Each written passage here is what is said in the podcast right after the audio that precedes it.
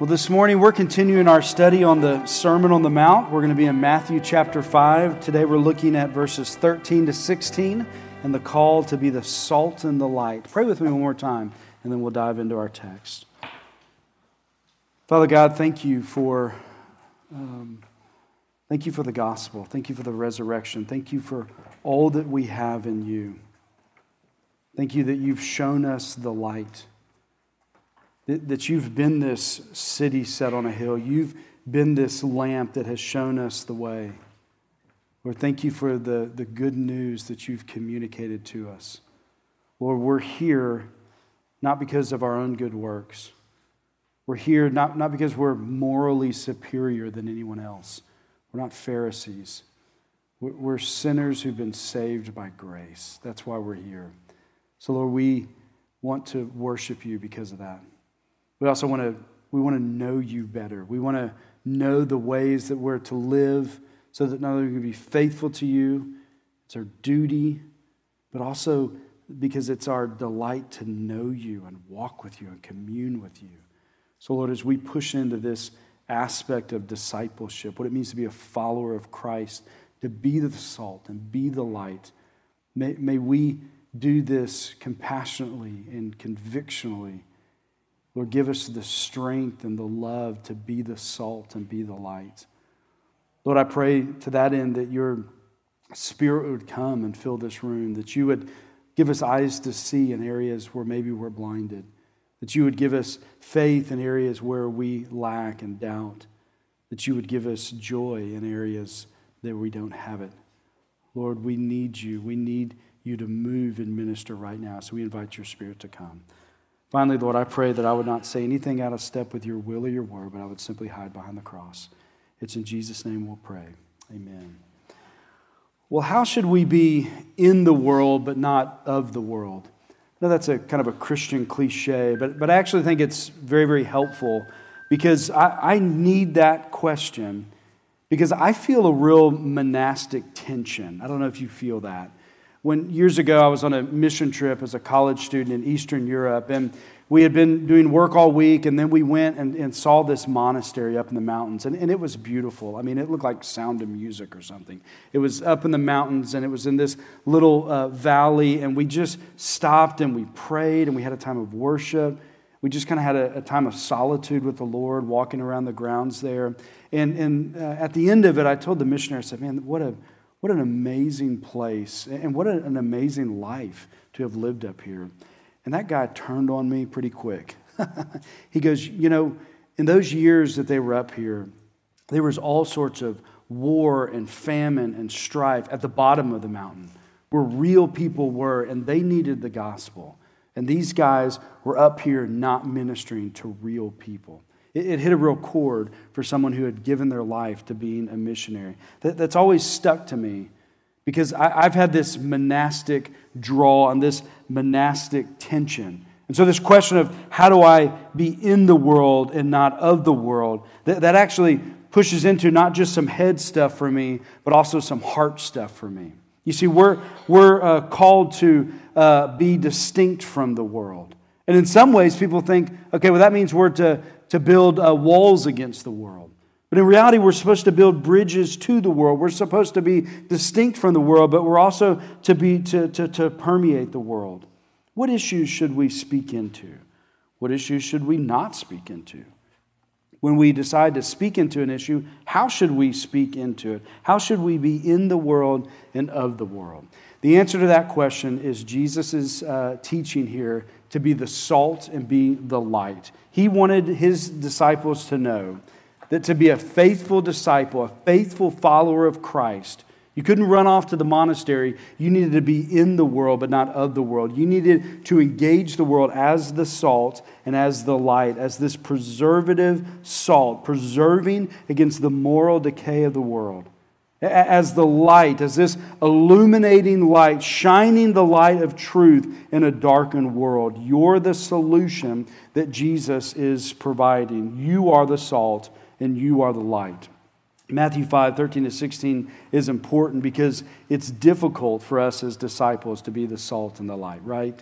Like we're stepping into a difficult passage, not because it's difficult to understand, but because it's difficult to live. You see, it's difficult for a couple of reasons. First off, theoretically, like with your mind, you might even reject some of these categories.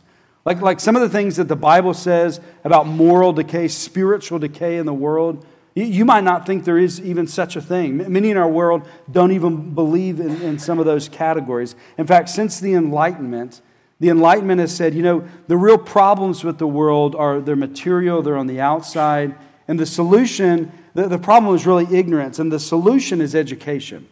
And if we could just educate people more, then we wouldn't have these problems. Now, clearly at some level that's true.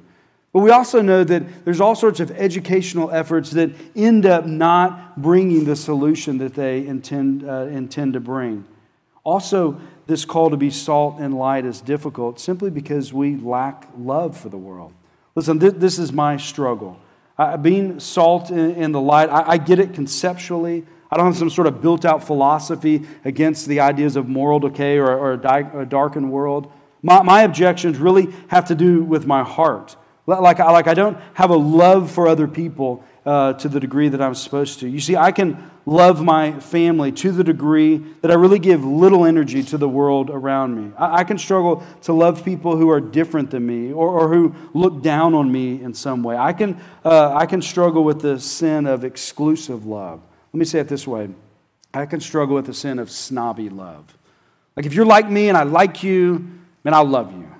But if you're different than me, maybe you have trouble connecting with you. You know, some people are just harder to love, right? Like I can have lack of love in those moments. But in the face of those difficulties, what Jesus is going to do is he's going to give us two metaphors for the solution, light and salt. And a metaphor is a type of an analogy. An analogy, if you're looking for a definition, it's where there's a transfer of meaning from a source object to a target object. And the point of a metaphor is to make a connection between these two objects in order to help us understand. So metaphors and analogies are all about helping us understand. Now, sometimes, though, with metaphors, the meaning, the understanding is not apparent. So say, for example, you say, well, what he was saying to me, man, that was like fingernails on a chalkboard. Well, okay, wait a second. Does that mean that like he spoke with a squeaky voice? Does that mean that the content of what he said gave you that feeling? Sometimes the meaning is not apparent. And that's kind of similar to what's going on here. So we have to do some work to really understand what Jesus is saying. Now before we look at verses 13 to 16, I want you to look back up at verses 11 and 12, because there's kind of a bridge from the Beatitudes to this section in verses 11 and 12. So Matthew 5, 11 and 12, it talks about how disciples are persecuted. Verse 11 says, "Blessed are you when others revile you and persecute you, and utter all kinds of evil against you falsely on my account." And then verse 12, "Rejoice and be glad, for your reward is great in heaven. For so they persecuted the prophets who were before you." Like I said, this verse 11 and 12, we looked at it briefly last week, but it kind of serves as a transition from the Beatitudes then to the rest of the Sermon on the Mount. And the clear point that he's trying to make here is, I've been persecuted, and if you're a follower of me, if you're a follower of Jesus, you're also going to be persecuted. Then he's going to start talking about being the salt and the light. Now, the reason why that point is important is because the things that he's calling you to, the world is not going to like throw a parade for you when you do it. Like when you step into the moral decay of the world and try to bring preservation and perseverance in those moments, they're not going to throw a parade for you on that. In fact, they're going to kick back on you in that. Like when you step in trying to bring truth to darkness, those who are in the darkness many times are not going to be thankful for it. It's going to be like throwing a life preserver to a man who's drowning, and then he cusses at you the whole time for it. That is how Jesus was treated, and many times that's how we're treated. But finally, in understanding these difficult realities, I don't want you to lose hope in that moment. Notice that he says in verse 12 that when that happens to you, rejoice. Rejoice because when that happens to you, you're actually gaining reward in heaven. So he's trying to be clear. Listen, be the salt, be the light. You might be persecuted for it, but when you're persecuted for it, don't panic.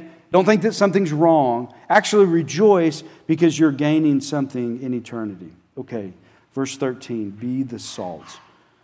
You are the salt of the earth. But if salt has lost its taste, How shall its saltiness be restored? It is no longer good for anything except to be thrown out and trampled under people's feet. This first metaphor is that disciples, followers of Christ, are to be like salt. So if you think about it, though, this is kind of a surprising turn in the sermon for Jesus, right? Like if you look back at those Beatitudes, they're beautiful statements. They're very paradoxical statements. They're very countercultural.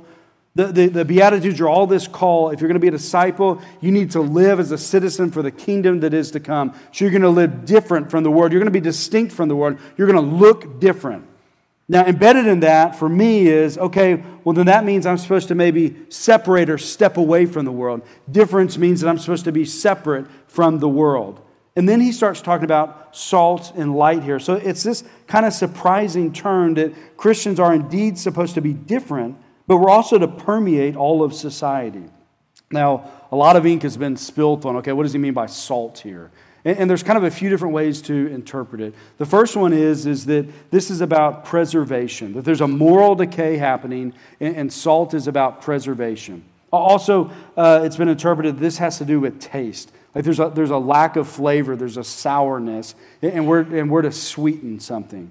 The third interpretation is it's some sort of combination of both. That's probably where I land. Certainly it's the first about preservation, that salt in the ancient world was used primarily to preserve meat. So when you don't have refrigerators, they use salt to help preserve decaying meat. But also, there's an aspect, and we'll look at a verse here in a moment, where it talks about that salt is actually used to flavor something. So that also happened in the ancient world. So I take some sort of middle position, maybe, that says, listen, as things morally decay, we're supposed to preserve the world, but we're also to sweeten it where it has become sour. So I think that's the point that Jesus is getting at, is that disciples are to sweeten what is sour in the world. Now, this begins with understanding.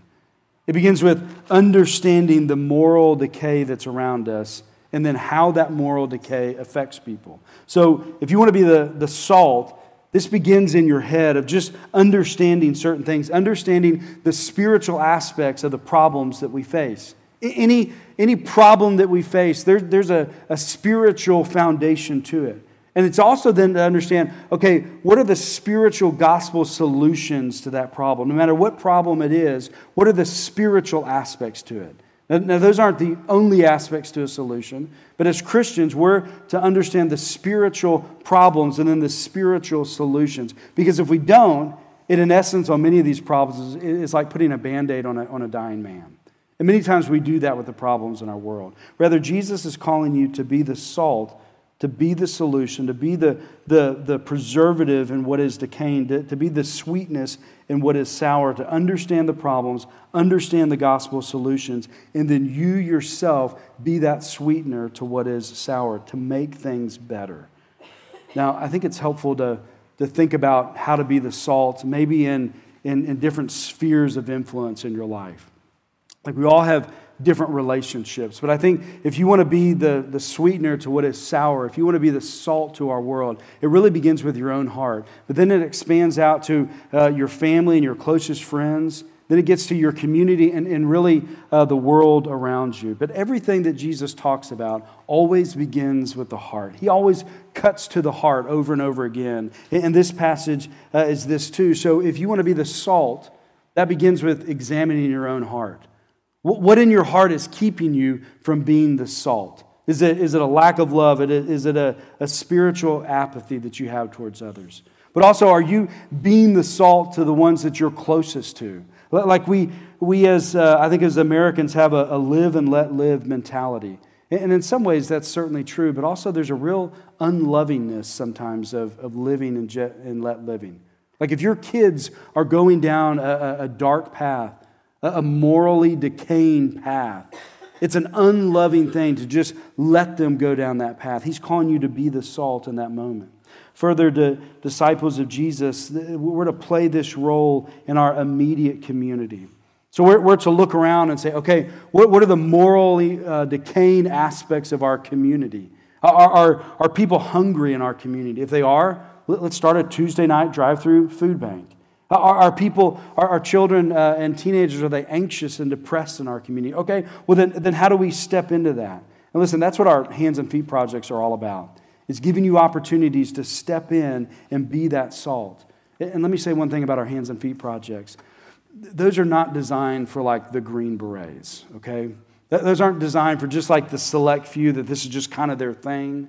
It's designed really for everybody. Everybody is to step in and be the salt to our community. But listen, those categories are easier for me.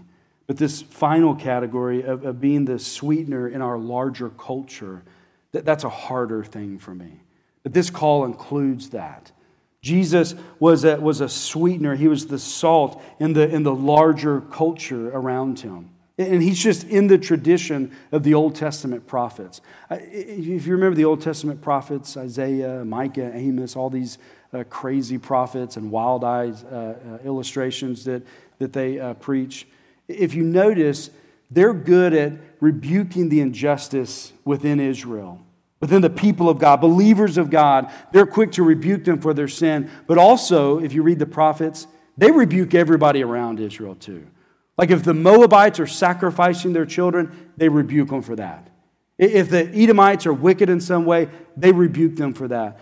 My point is that many times I think Christians say, well, this guy's struggling with sin, but he's not a believer, so just live and let live. I don't really have any grounds to speak into that.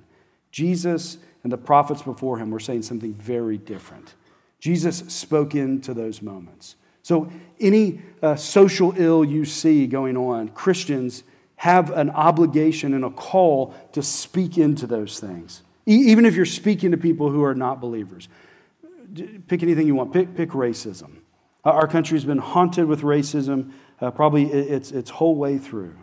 And so if you have a friend who's maybe making a racist joke, but he's not a Christian, you can't take the position, well, he's not a Christian, so I shouldn't speak into that. Jesus is saying something different. He's saying, listen, be the salt in that moment. Talk about the Imago Dei, that we're all creating the image of God. We're all equal in worth and dignity. Speak into those moments. For example, when I was younger, I heard from a lot of my African-American friends, guys, who would they would want to date a white girl. And many times, guys would come back and say, you know, we tried to date, but her dad said that he doesn't let his daughter date black guys. Did you ever hear that growing up? You know, I saw for a lot of my friends, that did something really toxic in their hearts. Can you imagine being that young man, hearing something like that? Like those guys struggled with feeling less than in some ways. I heard that from multiple friends feeling that way. Many of those guys, they struggled with, and I totally get this, like real anger towards that dad. And I heard from a lot of those guys that they began to be like real suspicious of all white people. Like, do all white people think this about me? Think that I'm not good enough to date their daughter? Like I had real friends struggle with anger and struggle with being suspicious and cynical towards different people. Listen, it's in those moments that we're to be the salt. We're to speak up in those moments. We're to talk about the Imago Dei.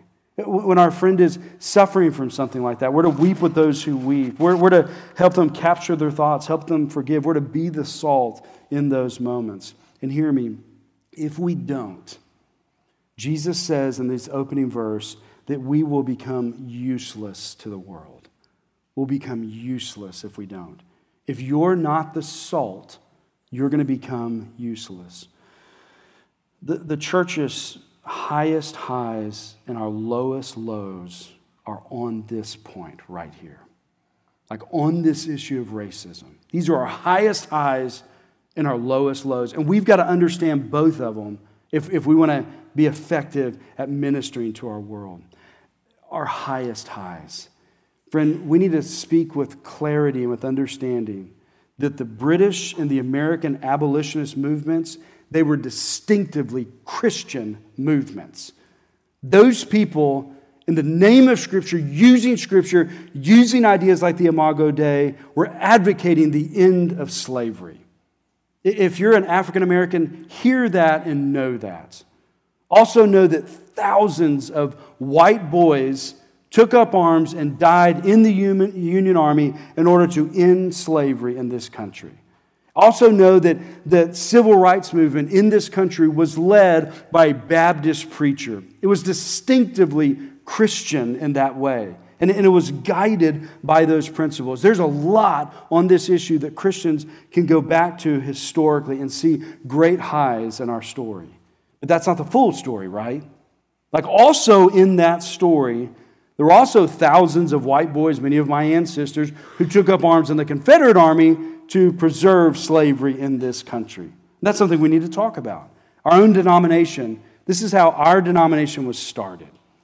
The Northern Baptists rebuked Baptist pastors in the South and deacons in the South for owning slaves.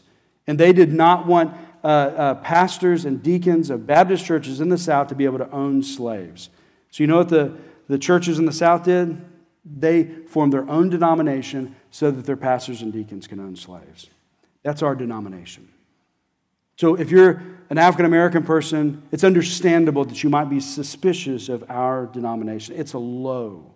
It's a low that we still have to understand and deal with today. You remember the letter from a Birmingham jail? Such a powerful and important letter. It's written to pastors, by the way. Martin Luther King talks about his kids seeing a commercial on TV about a new amusement park that had opened. It was called Funtown. And they were all excited. I want to go to Funtown. Dad, can we go to Funtown? He then had to tell them, well, they don't let black kids into Funtown. This is in the 1960s, friends. So listen, those historical realities, they still linger. But what does that mean for this verse? Be the salt. Friends, if we're not the salt in those moments, Jesus is saying we're useless. Let me give you one final example. On the Denton Square, we used to have this arch on the square. And it was there, it was put up by a group called the Daughters of the Confederacy. It was to memorialize their fathers and uncles who'd fought in the Confederacy. They had a Confederate soldier on top. It was an arch, and you would walk under it, to get up to the square.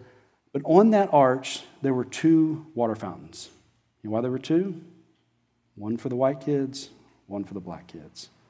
Now, imagine if you're a 5-year-old black girl living in our community, walking by that every day. Doesn't that say something about how people around you view you? Now imagine white people who maybe claim to be Christ and put that up. If they went to her and tried to share the gospel with her, yet they didn't want to drink from the same water fountain from her, isn't there a moral disconnect there? Doesn't she have trouble hearing the gospel in that moment? Are you with me on how if we don't be the salt, we're going to be rendered useless. If we're not the salt, we're going to be useless. Now, listen, I want to be clear. I don't always know the answers to all our problems. And I think we also need to graciously disagree on the best solutions. But I do know that Jesus said, we are to be the salt, otherwise we're going to be useless. But also be the light. Verse 14 says, you are the light of the world. A city set on a hill cannot be hidden. Jesus uses two images to talk about the light, this city set on a hill. And he also talks about being a lamp. A city set on a hill is this idea that there's something high and lifted up that is visible to all around it. To those who are down at the bottom in the dark, they can look up and see it. But here's the key to this image. It's different, it's distinct, and it shines light on everything, and you can see it, but it's meant to be something to where the people in the dark, those at the bottom of the mountain, they look up and desire it. So being the city set on a hill, it's about being distinct, but being distinct in a way to where those in the darkness desire what you have. Christians, you're to shine the light, but you're to shine the light in a better way, in the sense of helping people desire something better. You're to be different, but in a way that causes people to desire what you have. Let me pick a second issue. We're experiencing a sexual revolution in our society that it's probably for many, it is for me, that it's just spinning.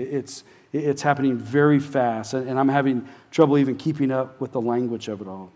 But let me be clear on what the Bible says on some things. Let me just be plain and be utterly clear on some things. Number one, the Bible is clear that sex is limited to marriage. Number two, the Bible is really clear that marriage is to be limited to one man and one woman. The Bible is also really clear that there's really, kind of like biology teaches us, that there's really only two genders. Listen, there are certainly culturally constructed things that are connected to our view of gender. Some of them are biblical, some of them are not. And we have to do the work to navigate those things. So if you're a man and you don't want to go be a cowboy or work on an offshore drilling rig, that's okay. That you can still be a man and not do those things. If you're a woman, and I can't think of something ridiculous right now in my head that you think is like a ridiculous vision of a woman and you don't want to be that, that's okay. We're not saying otherwise. But what we are saying is that gender is binary. It's not fluid. It's not relative. And also, your gender, if you're a man or if you're a woman, that's really not up to you. It's up to God. God has sovereignly decided to make you a man or to make you a woman, and he thinks it's good if you are. No matter if you're a man or a woman. If you're a man, praise God. God thinks that that's good. If you're a woman, praise God. God thinks that that is good, and that is part of God's sovereign good grace for you. Being the light as a city set on a hill, it means that we teach and we live those truths, but we do it in ways that are refreshing and enlightening to those who disagree with us. Man, what I mean is don't be some sort of stereotype that some people think that men are. Don't be this oppressive, brutish person. Don't live that stereotypical life that some people think men are. Ladies, you're to do the work of understanding biblical femininity and live it in this beautiful, distinct way from the world around you. May your girlfriends just watch your life and say, wait a second, there's something different there. Why do you treat your husband that way? Why do you talk to people that way? Why do you make these choices? Married couples, model marriage that sacrificially loves and respects your spouse. Be quick to forgive. Help your kids look at your marriage and desire to be married themselves. Let me speak into this too. If you have same-sex attraction, you're to understand that. And I want you to hear, you're not the only one. You're not the only one in this church who is.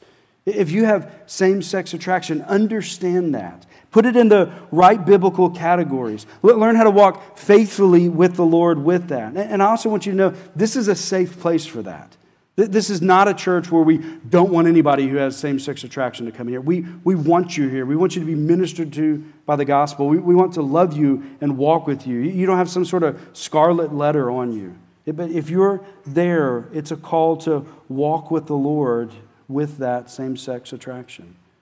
Ethics is the new apologetics. That's why we have to step into all these issues. Listen, people's objections to the gospel, they don't have anything to do with dinosaurs and age of the earth anymore. They have to do with these ethical issues. People think this is right, but the Bible says something different, and so they reject the gospel as a result of it. So we have to do the work to understand these issues. It takes courage to be distinct, friends. You're being called to be the salt, be the light, which means you are to be different. And it takes courage to be distinct, but your distinction is also what's beautiful about this. Be the light by living faithfully in a way that inspires people to Jesus. Let's look at our last two verses.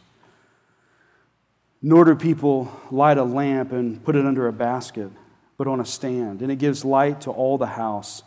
In the same way, let your light shine before others, so that they may see your good works and give glory to your Father who is in heaven. Again, the second image of light.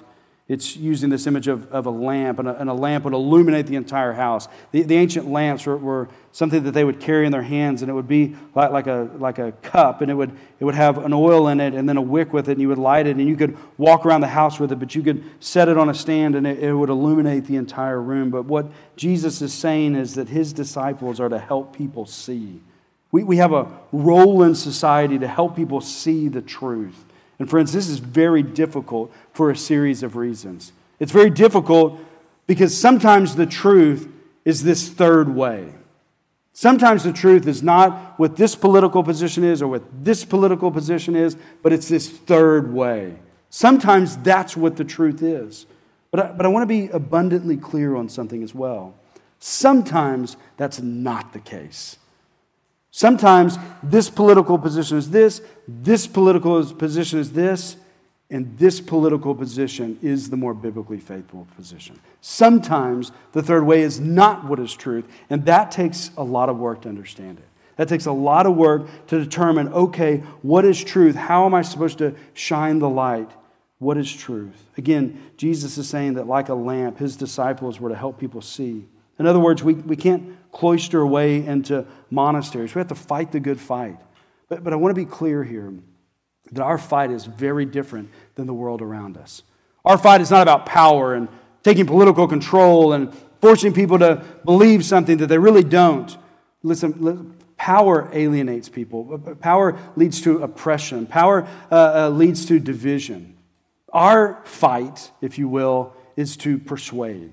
You see, persuasion builds community. Persuasion draws people together. We're not about just trying to get people to do certain behaviors or not do certain behaviors. We're fighting for hearts and minds, if you will. So, for example, the world has tried to make the case that pro-life Christians are racist and they don't care about the whole woman. That's just not true.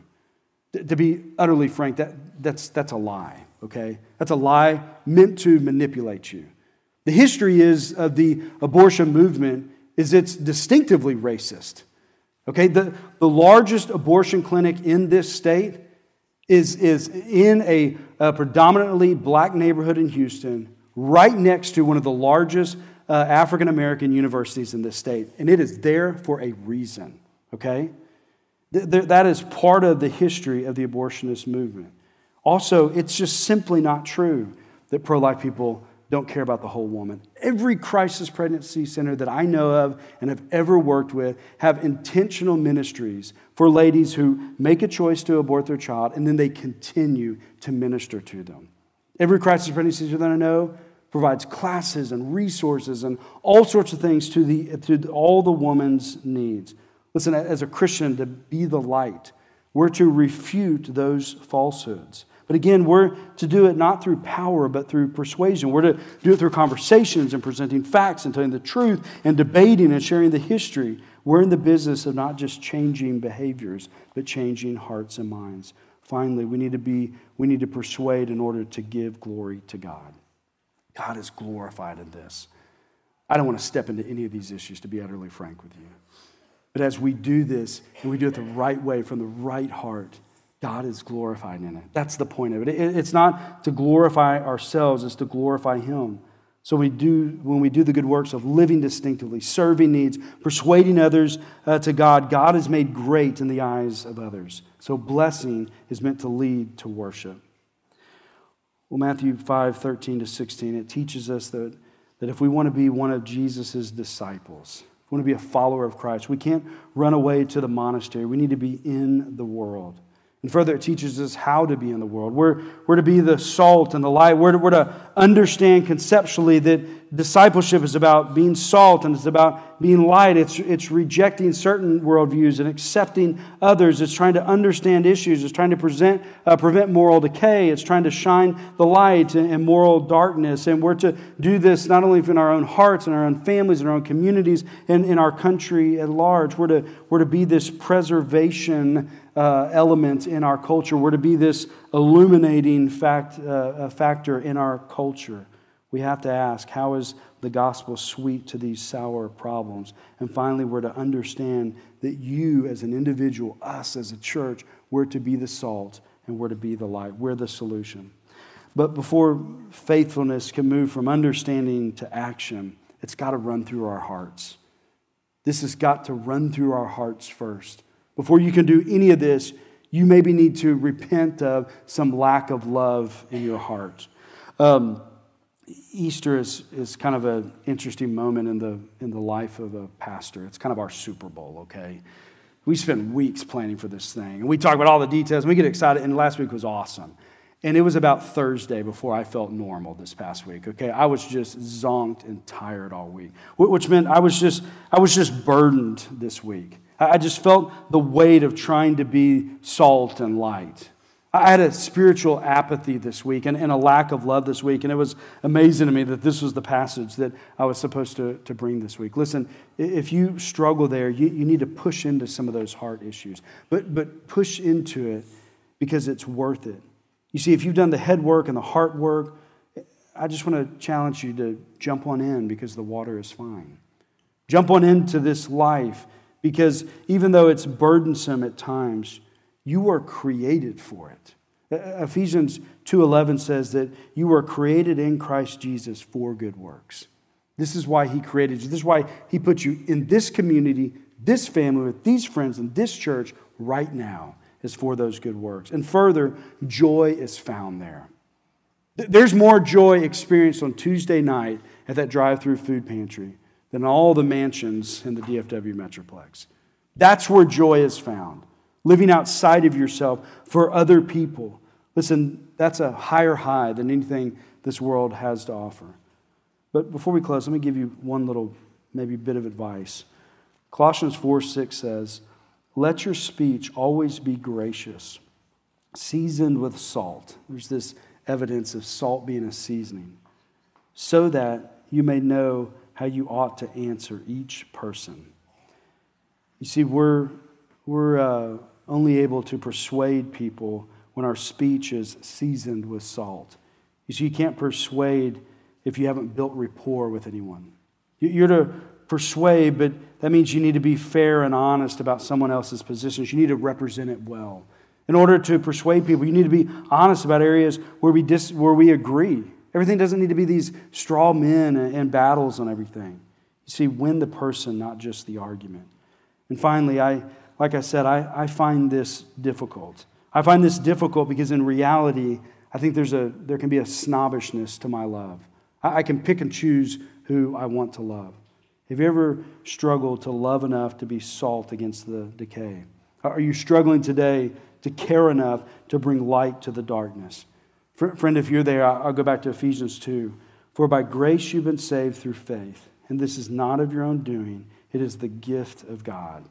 If you're there today, I encourage you to go back to that grace that saved you.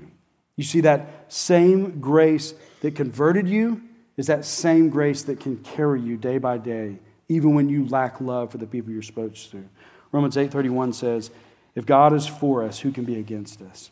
You see, He converted you by His grace, and He promises to carry you day by day by His grace, even when you lack love.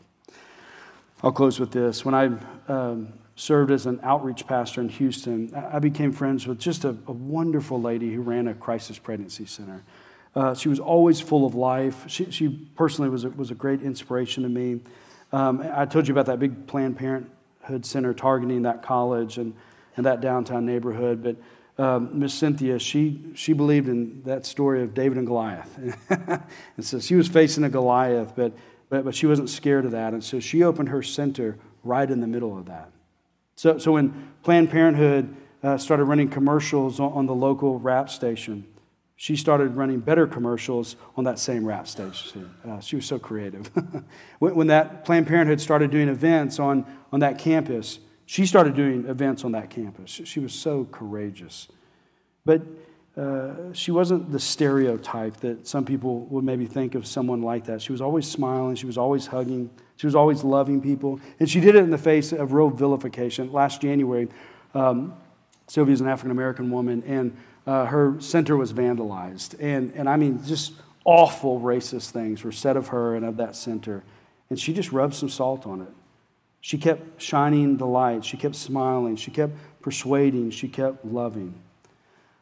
I'm sorry that Jesus doesn't give you the freedom to run off to the monastery. He just doesn't. He's calling you to be the salt, to be the light. He's calling you to preserve a morally decaying world. He's calling you to illuminate a darkened world. What is decaying around you? What is darkness? What is the darkness around you? Whatever it is, shine your little light. Let's pray. Father God, this is in many ways such a simple and direct passage. It's kind of easy to understand. It's amazing how hard of a passage this is. This is not our heart. Our heart, even as people who've been blessed, who've been given great grace, our heart is not to be the salt and the light because vilification comes from it. Every society and every age has areas that bump up against the gospel and your word. We have them in our society. May people look back at us the ways that we look back at William Wilberforce and John Newton and saw how courageously they worked to end slavery. May they look back at us in those same ways. May we be faithful in our day with the struggles that are here. May we be the light. It's in Jesus' name we'll pray. Amen.